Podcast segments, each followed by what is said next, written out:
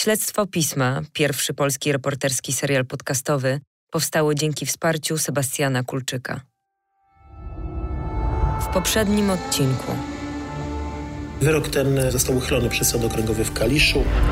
Ketrel, który jest używany przy leczeniu schizofrenii i choroby dwubiegunowej i nitrazepam na bezsenność. I tam banda byłego ojczyma dopadła ją. Chcieli rozpróć jej brzuch zakażoną brzytwą. Kazał trzymać Agatę za ręce i skrępować jej nogi, aby nie wypadła z łóżka. Układamy ją na tylnym siedzeniu. I ja pędzę szybko i cały czas patrzę w lusterko, czy, czy ktoś mi nie siedzi na tyle. Normalnie kodzak. Jest mi to bardzo ciężko wypowiadać. Małej serce zatrzyma się w lipcu. Mała odejdzie. i ujawnił prawdę o losach Joanny i Agaty. Okazały się bliźniaczkami. A że rozkwit wówczas handel dziećmi, to rodzice Joachim i Lucyna decydują się zdrowszą i silniejszą Joasię zachować przy sobie, a słabszą Agatkę sprzedać na czarnym rynku. Nie sądziłem, że ta opowieść zaprowadzi mnie do nadzorczyni obozu koncentracyjnego w Buchenwaldzie.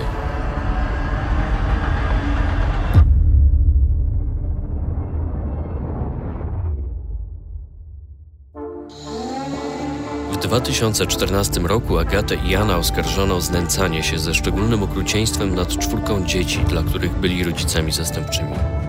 Minęło pięć lat. Nie zostali skazani. Czyżby byli niewinni? A może są inne powody? I kim są ludzie, którzy sugerują, że na adoptowanych dzieciach lista ofiar się nie kończy? Nazywam się Mirek Wlekły, a to jest Śledztwo Pisma. Reporterska historia opowiadana tydzień po tygodniu. Odcinek czwarty. Wszystkie życia Agaty.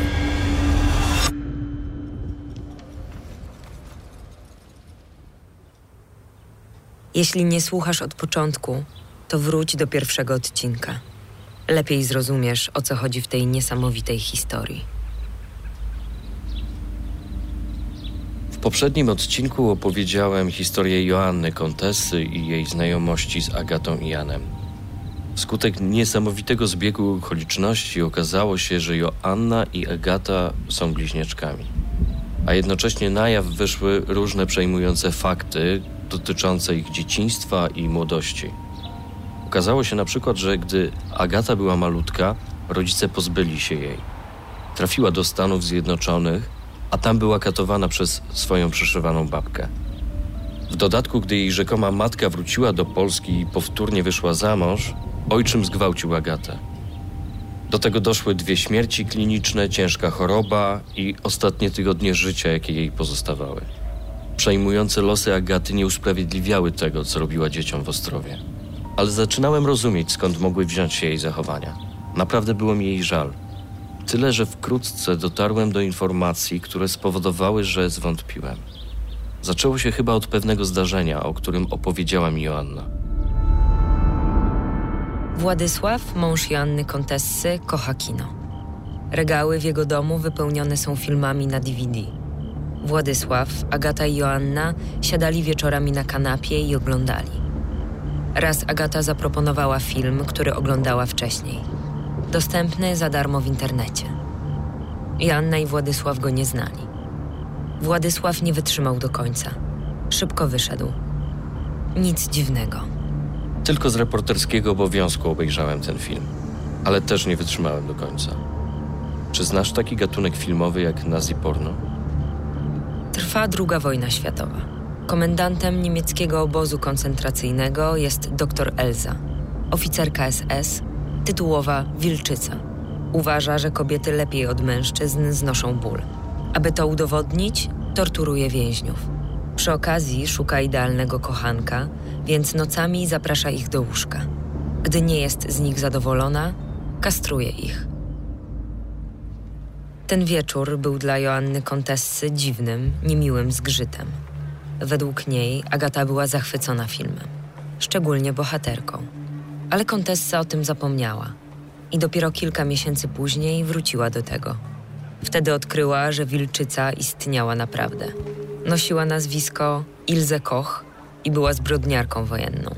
Więźniowie nazywali ją suką z Buchenwaldu, albo Ilzą Abażur, bo lubiła abażury ze skóry z ciekawymi tatuażami. Zmuszała więźniów do wzajemnych gwałtów. Po wojnie została skazana na dożywocie.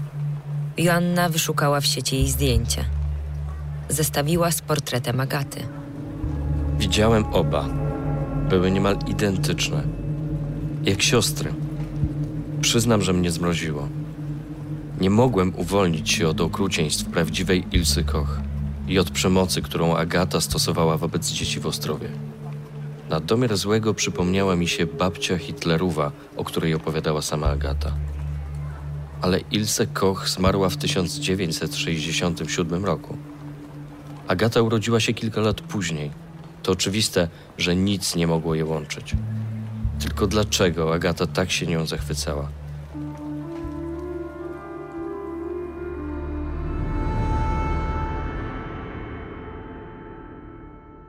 Zdarzenie z wilczycą SS było być może nieprzyjemne i dziwne, ale wobec problemów, przed którymi w maju 2018 roku stanęła Joanna, szybko przestało być istotne. Najbliżsi Joanny martwili się o jej zdrowie. Była coraz bardziej wycieńczona opieką nad Agatą. Tracili z nią kontakt, a równocześnie nie chcieli przeszkadzać odnalezionym po latach bliźniaczkom. Przecież one nie miały za wiele czasu. Agata umierała. Tak mówi sąsiadka, która prosiła, by nie zdradzać jej personaliów. Były sytuacje takie, wie pan co, że to, to, to nie to, że to z przykrością mówiąc, że, ja się, że budziły mój niepokój. Takie, mówię, kuźwa, no ale tak, zasugerowałam coś Asi, a się okazało, że ona no, robiła to, co uważała ona za y, stosowne i, i na przykład pisała maila do lekarza, tak? No a tym lekarzem rzekomo miał być pan Religa. Czy to będzie dobre, czy to będzie dla niej dobre? No bo bała się decydować na temat czyjegoś w ogóle zdrowia i życia, kiedy tak naprawdę, no, to jest osoba dorosła. Posłuchaj też Barbary, najlepszej przyjaciółki Joanny. Prawdziwe imię Władysława zagłuszamy w tym i w kolejnych nagraniach. Y, myślę, że ma, małymi kroczkami to nie tylko budowała to zaufanie, ona się wdzierała w ten ich e, intymny nawet świat. Asia była, ja widziałam, że ona jest coraz bardziej pod wpływem leków. Ona była taka niedostępna dla mnie. Ona była zmęczona non-stop. Jednocześnie wszystko trzeba było zachować w tajemnicy, bo to Agata prosiła, bo ona umiera, bo to pan Religa prosił. I znów sąsiadka Joanny. Bo tutaj praktycznie podczas Agaty obecności rzadko kto miał wstęp. Oni odseparowali się od ludzi, bo Agata wiadomo z tego stanu zdrowia, e, Asia też sobie stwierdziła, że skoro A, siostra, poznała ją tak, e, że tak powiem, na ostatniej prostej, w takich tragicznych okolicznościach, chciała spędzić, poświęcić się jej i jakby, może to to brzydko tak powiedziane, ale spróbować nadrobić te stracone lata, nie? Na to przystał, no bo jak tu odmówić żonie, tak, siostra się pojawiła i w ogóle. E, kiedy, e, no tak pod koniec tego, zanim to wyszło, widziałam, że jest napięcie między Asią i, i pośrodku jest Agata. Ona, ona odseparowywała Joannę od i to było widać normalnie tak fizycznie, bo ja mówię, my się tutaj znamy bardzo dobrze i widziałam, że ona weszła, była ona już dla oschła. Mam duże poczucie y, empatii, wytrzymałości i w ogóle takiego dystansu. Nie ponoszą go nerwy, woli wyjść, nie powiedzieć nic. I widziałam normalnie, że momentami już taką bezradność w jego oczach. Złośliwa była dla y, Na przykład wiedział, przyjeżdżał o dziewiątej na śniadanie, bo chciał z nimi zjeść. To ona leżała i rzekomo nie mogła wstać do śniadania i Asia musiała ją pilnować. Czyli siedział sam, jadł to śniadanie sam. Sąsiadka twierdzi, że Joanna nie miała czasu dla męża. Całą uwagę poświęcała Agacie, której stan zdrowia się pogarszał. Nie można było jej spuszczać z oka. Kiedy zostawała sama, traciła przytomność. W maju 2018 roku związek Joanny i Władysława rozpadał się. I nic dziwnego, biorąc pod uwagę na przykład takie sytuacje. Kiedy Joanna wieczorem poszła z Władysławem do łóżka, Religa przysłał mailowe powiadomienie, by natychmiast poszła do Agaty. Wskazania stymulatora Agaty były alarmujące.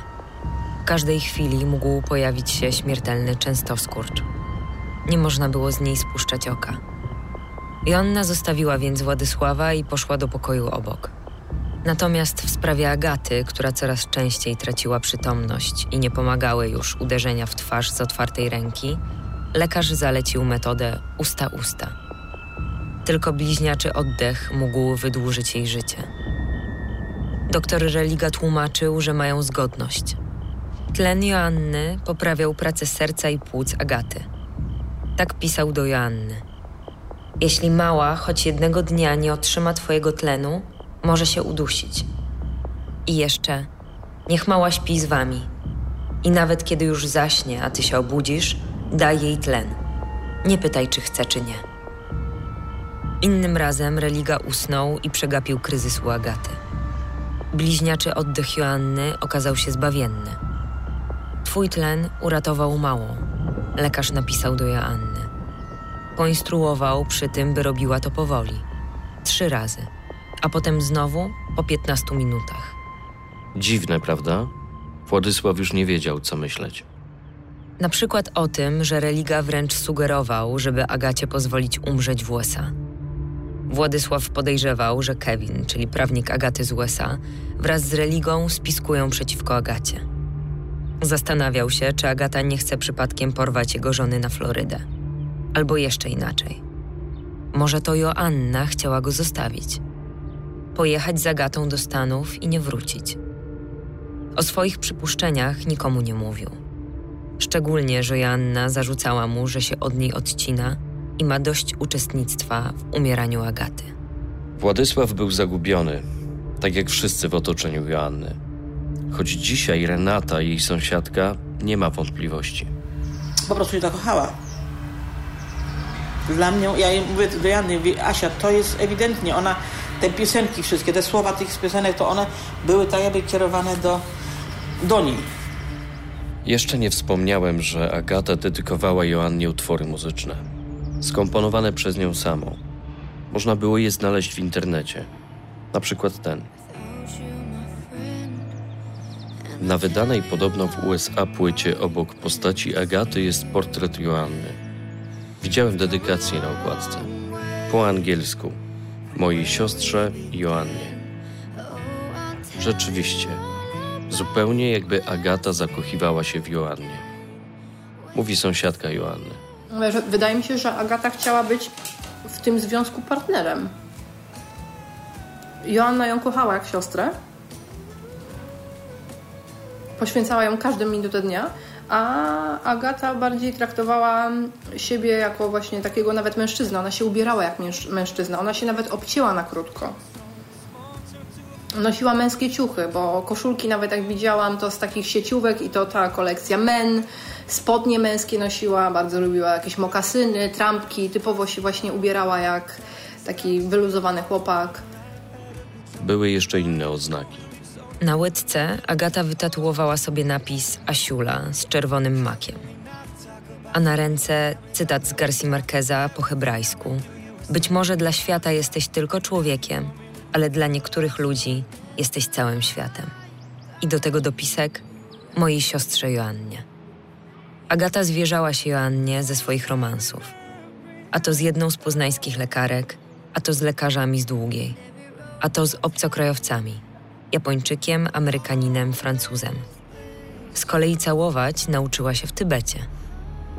Pod koniec mojego długiego spotkania z Joanną i jej bliskimi zapytałem ją wprost, czy ona się w pani zakochała?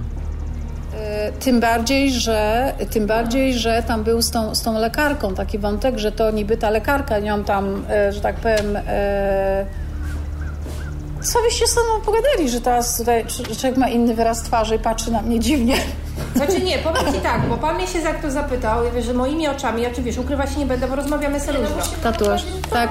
Dokładnie. No dobrze, proszę bardzo. Znaczy, mówię jak to widziałam, że ostatnie miesiące, nawet jakby te powiedzmy te dwa, ja to tak ujęłam, że załóżmy te dwa, a ostatni miesiąc to na pewno, widziałam, że a, między Wami jest napięcie, a dwa, widziałam, że Agata jest między wódką a zakąską. Nie chciałam się jeszcze ja też pakować, mówiłam Tobie, że miałam ochotę do Ciebie To znaczy między wódką a zakąską. Y, W sensie Agata z walczą o twoje względy, a że już na pozycji jest przegranej, bo ty jesteś w takim transie i jesteś odpowiedzialna za osobę I śmiertelną ty tak to odbierałaś? W tym momencie Władysław wydusił z siebie, że był przekonany, że Joanna zamierzała go zostawić. A ja wyłączyłem dyktafon, bo Joanna zaczęła płakać. Dotąd nie zdawała sobie sprawy z obaw męża, a jednocześnie przypomniała sobie te dramatyczne chwile. Jak okładała Agatę po twarzy, jak wdmuchiwała jej tlen metodą usta-usta. Religa dawał instrukcje, a ona niczym żołnierz realizowała rozkazy. Wszystko, by ratować siostrę. Teraz dopiero widać, jak Joanna była omotana przez Agatę. Władysław był zagubiony. A co z Barbarą, najbliższą przyjaciółką Joanny, i Mateuszem, jej synem? Barbara również milczała. Ona z kolei wątpiła, czy Agata kiedykolwiek mieszkała w USA i czy mówiła po angielsku. Nikt jej angielskiego nie słyszał. Agata tłumaczyła, że nie mówi, bo Jan się denerwuje. Nie używała też japońskiego. A przecież Jan w jednym z SMS-ów do Joanny relacjonował, jak pewnego wieczora zabrał ją do restauracji sushi. Napisał tak. Spotkała tam znajomych. Wyobraź sobie, że rozmawiała z nimi po japońsku. Dopiero po tylu latach dowiedziałem się, że zna japoński. Szok. Znajome Joanny zauważyły, że Agata szczególnie źle się czuła, kiedy w odwiedziny przyjeżdżał syn Joanny z wnukiem. Posłuchajmy sąsiadki Renaty. Wtedy, kiedy mówię, y, ona się zajmuje swoim wnukiem, kiedy ona się powinna nim zająć, bo przyjechał do niej i tak dalej, to ona dlała i żeby to koło niej być, żeby Joanna nie odchodziła, do, zajmowała się kim innym, tylko ona najważniejsza. Ja mówię, dla mnie to jest tak ewidentnie to wygląda, że ona jest zazdrosna o, o wszystkich, którymi, się ona zajm którymi zajmuje się Joanna. Przypomnę tylko, że Joanna miała poważne schorzenie serca. Od wielu tygodni przyjmowała mocne leki psychotropowe. Przestała jeździć na kontrolę i czuła się coraz gorzej. Oddajmy wreszcie głos synowi Joanny. Mateusz opisuje, co kotłowało mu się w głowie. W którymś momencie, jak, jak gdzieś tam usiadłem już na moją mamę i powiedziałem, że no, odcina nas totalnie i nie ma z nią łączności, to powiedziała, że, yy, że mam się do niej nie odzywać. Ja napisałem do Agaty na WhatsAppie, że o co chodzi, co się dzieje i zacząłem ją przyciskać i nagle dostałem SMS od mojej mamy, że mam się nie odzywać i nie kontaktować z Agatą. I to był moment, w którym ja już wiedziałem, że nie odpuszczę w żaden sposób. W końcu Barbara i Mateusz zaczęli ze sobą rozmawiać o stanie Joanny. I tak naprawdę Mateusz do mnie zadzwonił, któregoś mi ciocia, co ty sądzisz? Ja mówię, Mateusz, ja po prostu źle sądzę, ja nie wiem. Dla mnie to jest wszystko, y, mówię, jedno wielkie kłamstwo. Tam się coś dzieje, mama jest wykończona, nikt nie ma prawa, nawet jeżeli ona jest śmiertelnie chora, musimy. Yy, ja, ja bardziej patrzyłam pod tym kątem, może nie, nie, że ona jest oszustką, bo jeszcze wtedy tego nie wiedziałam, tylko że pod kątem zwolnienia Asi z odpowiedzialności z tej opieki. Wie Mateusz, powiedz mi, czy, yy, czy mama była u tego religii? Ja napisałam też do Joanny, Joanna proszę podaj mi numer telefonu do religii. Nie, ona nie ma, ona ma tylko mailowy. Ja mówię, jak, i wtedy pisałyśmy maile już. Jak masz kontakt mailowy? Nie masz telefonu do religii? Nie, to wszystko przez Agatę. I tu zaczęły mi się te lampeczki szybko zapalać. Zadzwonili do Grzegorza Religii. Według Agaty i Joanny miał akurat być w Kanadzie. Na szczęście był na miejscu, w Łodzi, u siebie w szpitalu. Za kilka dni Agata i Joanna miały lecieć z religą na Florydę. Agata twierdziła, że kupiła już bilety. Nazajutrz wybierały się do niego na transfuzję. Według słów lekarza, tylko przetoczenie krwi od bliźniaczki dawało szansę na przedłużenie życia Agaty. I wiedziałam, że Joanna ma y, wyjechać następnego dnia y, z nią że miał lecieć do tych Stanów. Pytałam się, czy y, miał też lecieć Mateusz, jej syn. Okazało się, że nie ma jeszcze wizy, tak? Bo Mateusz mówi, jak rozmawialiśmy kilka dni wcześniej, ale ja ciocia nie mam żadnej wizy. Mówię, to jak ty masz? To chcesz mamę puścić? No nie, ja, ja mamy nie puszczę samej. Jadąc, czy zanim jeszcze tam wyjechaliśmy, to zadzwoniłem do i powiedział, żebym się chwilę wstrzymał. Yy bo on nie do końca, że to, to, nie Agata, raczej to jak już to tam ją ktoś oszukuje i tak dalej, tak dalej. Żeśmy się chwilę wstrzymali, ale ja wtedy stwierdziłem, że Ja mam to gdzieś, to był 6 czerwiec najprawdopodobniej, to jest środa, to tak by pasowało. Barbara i Mateusz uznali, że nie mogą pozwolić na wspólny wyjazd Agaty i Joanny. Aby ratować matkę i przyjaciółkę, musieli uwolnić ją spod wpływu bliźniaczki.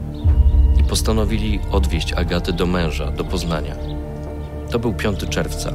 Jak zapewne pamiętasz, Agata u Joanny Kontesy mieszkała od lutego.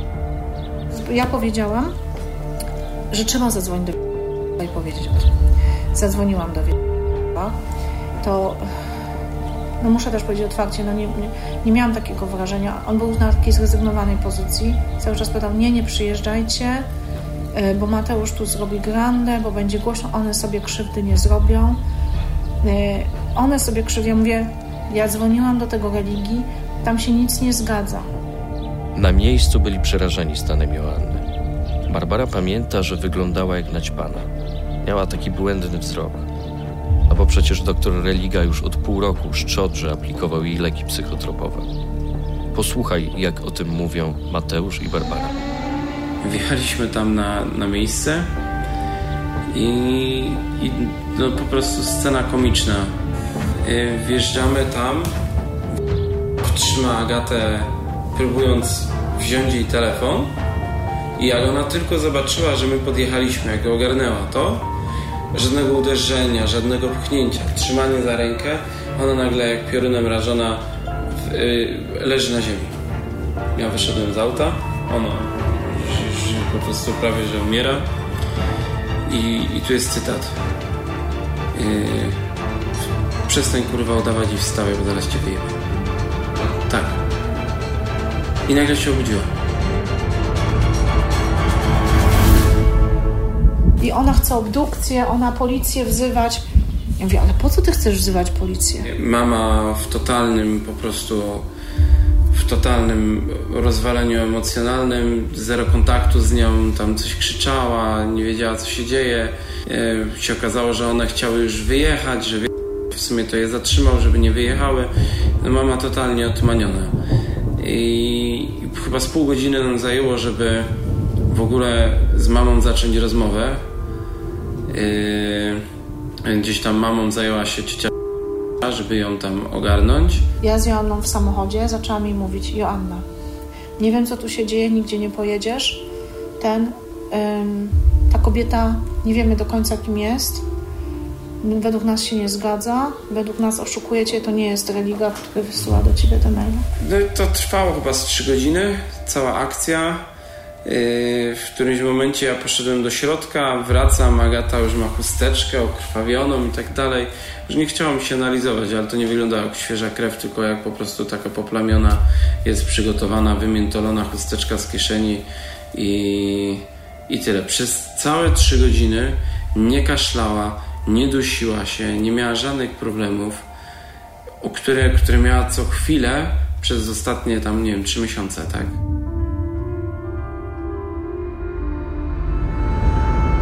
Barbara i Mateusz, a teraz już także Władysław uznali, że Agata nie może dłużej zostać w tym domu. Mateusz chciał ją odwieźć autem do Poznania. Ku ich zaskoczeniu Agata stwierdziła, że wystarczy, jeśli podrzuci ją na dworzec kolejowy. Ona wróci sobie pociągiem. A przecież Agata miała być umierająca. Doktor Religa dawał jej szansę najwyżej do lipca. Mateusz zawiózł Agatę. Ale zaraz nabrał wyrzutów sumienia – bo pamiętał te wszystkie ostrzeżenia. A jeśli nie przeżyje podróży? Mateusz zadzwonił więc do Agaty i nagrał tamtą rozmowę telefoniczną. Tak? No halo? No. Bo mi mama nie wybaczy. Jeszcze raz się zapytam, czy na pewno nie, bo mi będzie po prostu źle. Nie, Mateusz, spokojnie. Ja y, do Basi informuję, mówię, tak, do, do ciebie też będę tak co pół godziny. Za chwilę mam pociąg. A, czy na, na pewno chcesz wracać sama pociągiem? I nic się nie Tak, stanie. na, nie, nic się nie stanie, to już ci mówię. No dobrze, dobra. No. No to No pa. papa. A potem Mateusz ze swoją dziewczyną dostarczyli samochodem rzeczy Agaty do Jana.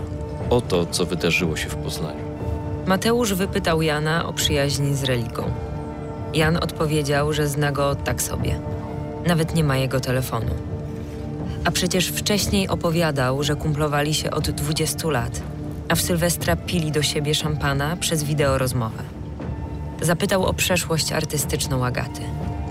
Jan odparł, że nic o tym nie wie. A czy Jan naprawdę pracował w prokuraturze? Tym razem Jan się zdenerwował. Rozmowa się skończyła. Ale Mateusz z dziewczyną zostali w okolicy. I oto co zobaczyli. Yy, idzie Agata, Agata się z nim wita, buzi buzi, za rączkę, idą. Agata kogoś zaczepiła, po czym nagle, czy, czy za, nie, nie zaczepiła, przepraszam, wyciągnęła papierosa z kieszeni i zapaliła papierosa. A przecież pamiętasz, że Agacie szkodził jakikolwiek dym. Nawet w pobliżu nie można było rozpalać rusztu. A gdy zanadto kopciło się z kominów sąsiadów, to wywozili ją poza wieś. Z kolei kiedy Władysław pod domem kazał spalić stare materace, rzekomo doszczętnie zniszczył jej płuca i jeszcze bardziej skrócił tym jej życie. Tak podsumowała to sąsiadka i koleżanka Joanny.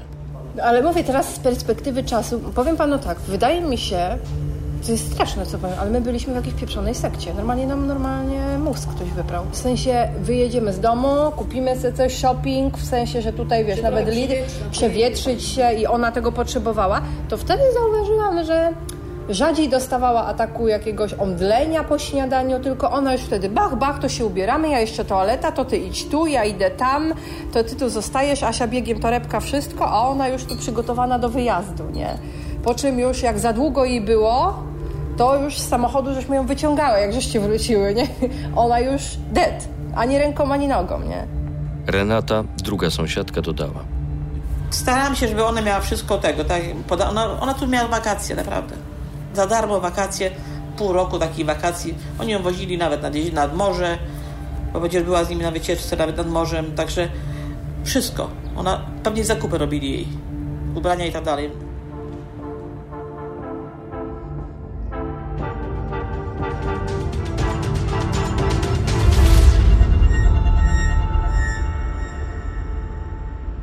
No i co o tym myślisz? Postanowiłem sprawdzić informacje, jakie podawała Agata. Podsumowałem relacje świadków. Przejrzałem dokumenty. Wróciłem do tego, co Agata sama opowiadała mi o sobie pięć lat temu. I okazało się, że na podstawie tego wszystkiego mogę złożyć kilka różnych życiorysów Agaty. Pierwszy na przykład taki. Urodziła się 9 lipca 1972 w Daytona Beach na Florydzie. Jej babcia była Amerykanką. Matka na imię miała Lucyna, a ojciec Jan. W Stanach był profesorem. Wykładał historię sztuki. Agata została słynną skrzypaczką. W Daytona Beach założyła zespół muzyczny. Jej koncerty robiły furorę. Płynnie mówi po japońsku, zna wielu celebrytów. Z domu nazywa się Ward. Jana poznała w Hanowerze. Ma problem z ojczymem i przyrodnim bratem. Pierwszy ją gwałcił, a drugi pobił. Inny życiorys wyglądałby następująco. Urodziła się 9 września 1972 roku w Rawiczu. Jej ojcem, o czym przez większość życia nie wiedziała, był ojciec Joanny Kontessy. Były bliźniaczkami. Ponieważ Agata była słabszym dzieckiem, rodzice sprzedali ją do USA. Jej babcia była straszną Hitlerową. Agata skończyła w Stanach Akademię Medyczną. Wówczas nosiła nazwisko Birnbaum. Sama nie mogła być matką, bo przeszła operację, której skutki zmniejszyły prawdopodobieństwo zajścia w ciążę. Gwałcił ją ojczym, a matka była potworem. Przeszła raka nerki. W Stanach ma sporo posiadłości. U progu śmierci zmieniła nazwisko na Kontessa. Mnie z kolei opowiadała tak. Urodziła się 9 lipca 1970 roku w Bystrzycy Kłodzkiej. Jej matka przez jakiś czas mieszkała w Stanach Zjednoczonych. Wychowywała ją babcia. Ojciec był malarzem, znała go tylko z namalowanego przez niego autoportretu. Nie wie czemu rozstali się z matką. Kiedy matka Agaty wróciła do Polski, wyszła za rzeźnika. Skończyła szkołę zegarmistrzowsko-złotniczą w Bydgoszczy. Zaraz po szkole wyjechała do Niemiec. Pracowała też w fabryce margaryny w Czechach. W tej wersji z ojczymem łączyły ją dobre stosunki. Ten życiorys opisałem w moim reportażu w dużym formacie w 2014 roku. Jak myślisz, który jest prawdziwy? A przecież te trzy nie wyczerpują wszystkich możliwych opcji. W Ostrowie Wielkopolskim mieszka brat przyrodni Agaty. Ten, który podobno napadł na nią i pobił w Poznaniu. Mieszka w tym samym domu, w którym Teresa, matka jego i Agaty prowadziła rodzinę zastępczą. To tam, na początku małżeństwa, przebywali Agata i Jan. Pojechałem tam. Dwa razy go nie zastałem. Za trzecim nie chciał rozmawiać i zatrzasnął drzwi, zanim powiedziałem o co chodzi. Po kilku godzinach zadzwonił i przeprosił. Tłumaczył, że Agaty nie chce znać. Poza tym boi się o swoje dzieci. Ale obiecał, że po konsultacji z żoną spotka się ze mną. Przez dwa miesiące wielokrotnie umawiałem się telefonicznie, SMS-owo i mailem. Wysłałem mu także fragmenty różnych życiorysów Agaty. Spytałem, czy są prawdziwe. Do spotkania nigdy nie doszło, ale podczas rozmów telefonicznych opowiedział mi kilka rzeczy. Wszystko to, co przeczytał o życiu Agaty, jest nieprawdą i jest to obrzydliwe. Agata nigdy nie była w Stanach Zjednoczonych. Nigdy nie przeszła śmierci klinicznej. Za to kiedyś podcięła sobie żyły. Ojczym Agaty nie gwałcił jej, ani nie nasłał na nią żadnej bandy. Agata nastawiła przeciw niemu całą rodzinę. Oszukała go, pisała na niego donosy. Przez cztery lata walczył z Agatą i Janem o spadek po matce. W 2008 roku stracił z nią kontakt i nawet nie wie, gdzie teraz mieszka. Dla niego to już pani Agata, a nie siostra. Nie chce mieć z nią nic wspólnego. Uważa, że Agata i Jan są chorymi i niebezpiecznymi ludźmi. To jest dla mnie trudne i proszę to zrozumieć, przekonywał. Ale ani razu jasno nie zadeklarował, że nie udzieli mi odpowiedzi. Nigdy jednak się nie odezwał.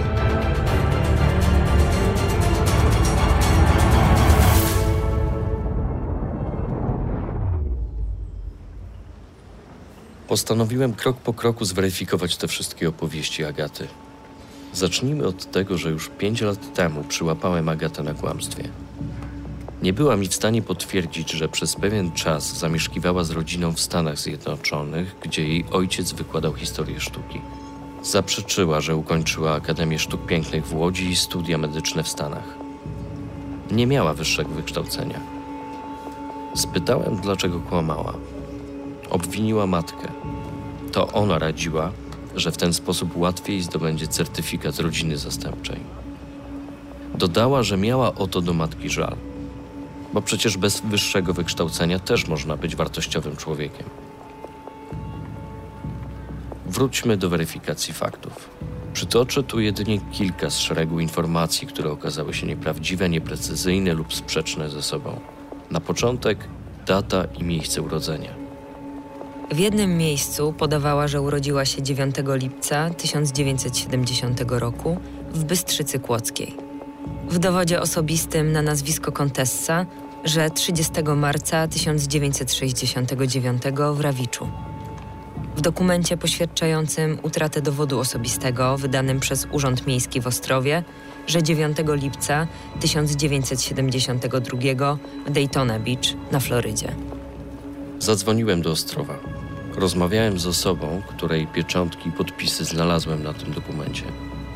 Urzędnik powiedział, że nie mógł nic takiego podpisać, bo od wielu lat nie pracuje w Wydziale Spraw Obywatelskich. Później rzeczniczka urzędu oficjalnie poinformowała, że sprawą fałszerstwa dokumentu, a także dowodu osobistego na nazwisko Agata Contessa zajęła się prokuratura. Są jeszcze dokumenty szpitalne Agaty. Dotyczą m.in. wszczepienia zastawki mitralnej, czyli słynnego stymulatora, który kontrolował rzekomy doktor Religa. W nich też są różne daty urodzenia. Profesor Maciej Lesiak, kierownik oddziału kardiologii Szpitala przy Długiej w Poznaniu, napisał, że dokumenty są podrobione. Można z nich wyczytać wiele bzdur, których żaden lekarz by nie napisał. A na kartach informacyjnych widniały podpisy jego syna, który kończył w szpitalu rezydenturę z kardiologii. Szpital zgłosił fałszerstwo prokuraturze. Sprawdziłem również opowieści o karierze zawodowej Agaty. Już wiemy, że nie skończyła SP ani medycyny w Stanach. ale wielokrotnie i wielu osobom chwaliła się, że była projektantką znanej polskiej firmy jubilerskiej. Tworzyła dla nich unikatowe egzemplarze biżuterii. Okazało się, że Agata nigdy dla tej firmy nie pracowała. Na Florydzie nie istniał zespół muzyczny, w którego składzie grałaby Agata Ward Birnbaum, kontessa, a nie o żadnym innym nazwisku, które z Agatą się wiązało. Muzyka, którą rzekomo komponowała, okazała się nagraniami dostępnymi w darmowych bazach muzycznych. Na koniec kwestia badań DNA, które potwierdziły, że Agata i Joanna są bliźniaczkami. Według dokumentu, który kontessa otrzymała do Agaty, przeprowadziło je laboratorium diagnostyki medycznej test DNA w Katowicach. Jego kierowniczka, ze względu na ochronę danych osobowych, nie chciała potwierdzić, czy rzeczywiście robili takie badania. Ale odniosła się do dokumentu, który potwierdzał zgodność DNA Joanny i Agaty. Okazało się, że dotyczył badania ustalenia ojcostwa, a nie stwierdzenia, czy dwie kobiety są bliźniaczkami. Wynik zawierał błędy, na które specjaliści by sobie nie pozwolili. Co więcej, badana osoba miała chromosom XXY i marker 391, które u kobiet nie występują. Czyli gdyby dokument był prawdziwy, Agata byłaby mężczyzną.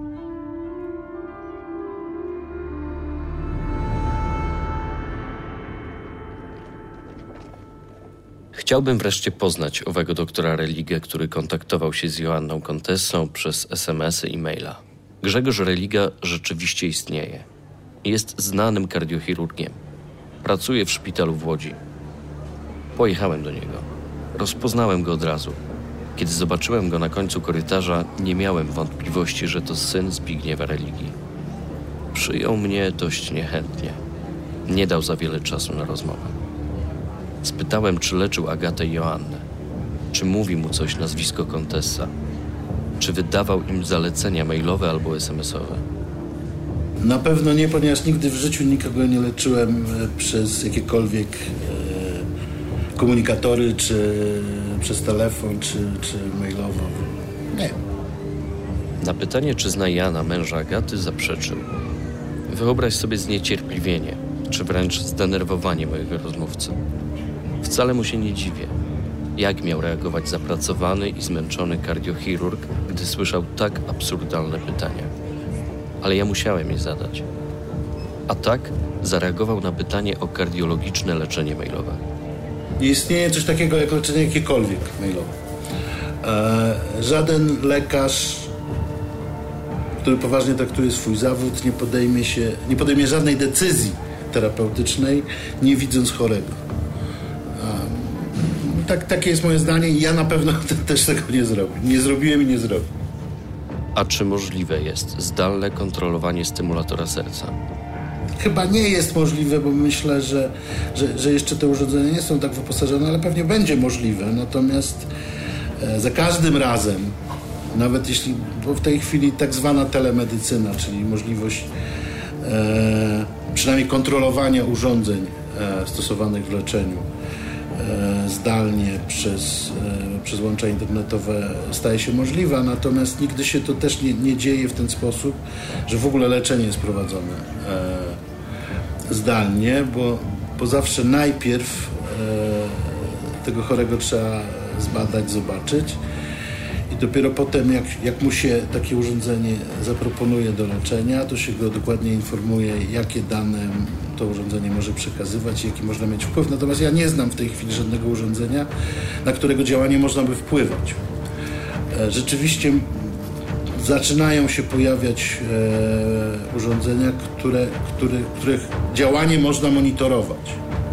Natomiast tak, żeby wpływać na działanie, do tej pory nie. I nie będzie już zaskoczeniem, że mail, z którego rzekomy doktor Religa pisał do Joanny, nigdy nie należał do prawdziwego kardiologa. Już oszczędziłem lekarzowi pytania o to, czy do swoich pacjentek pisze maile, w których używa takich określeń jak moja niebiesko oka. Albo czy zdrabnia nazwiska, jak Kontesko, lub pisze mała. A tak właśnie zwracał się do Joanny rzekomy lekarz.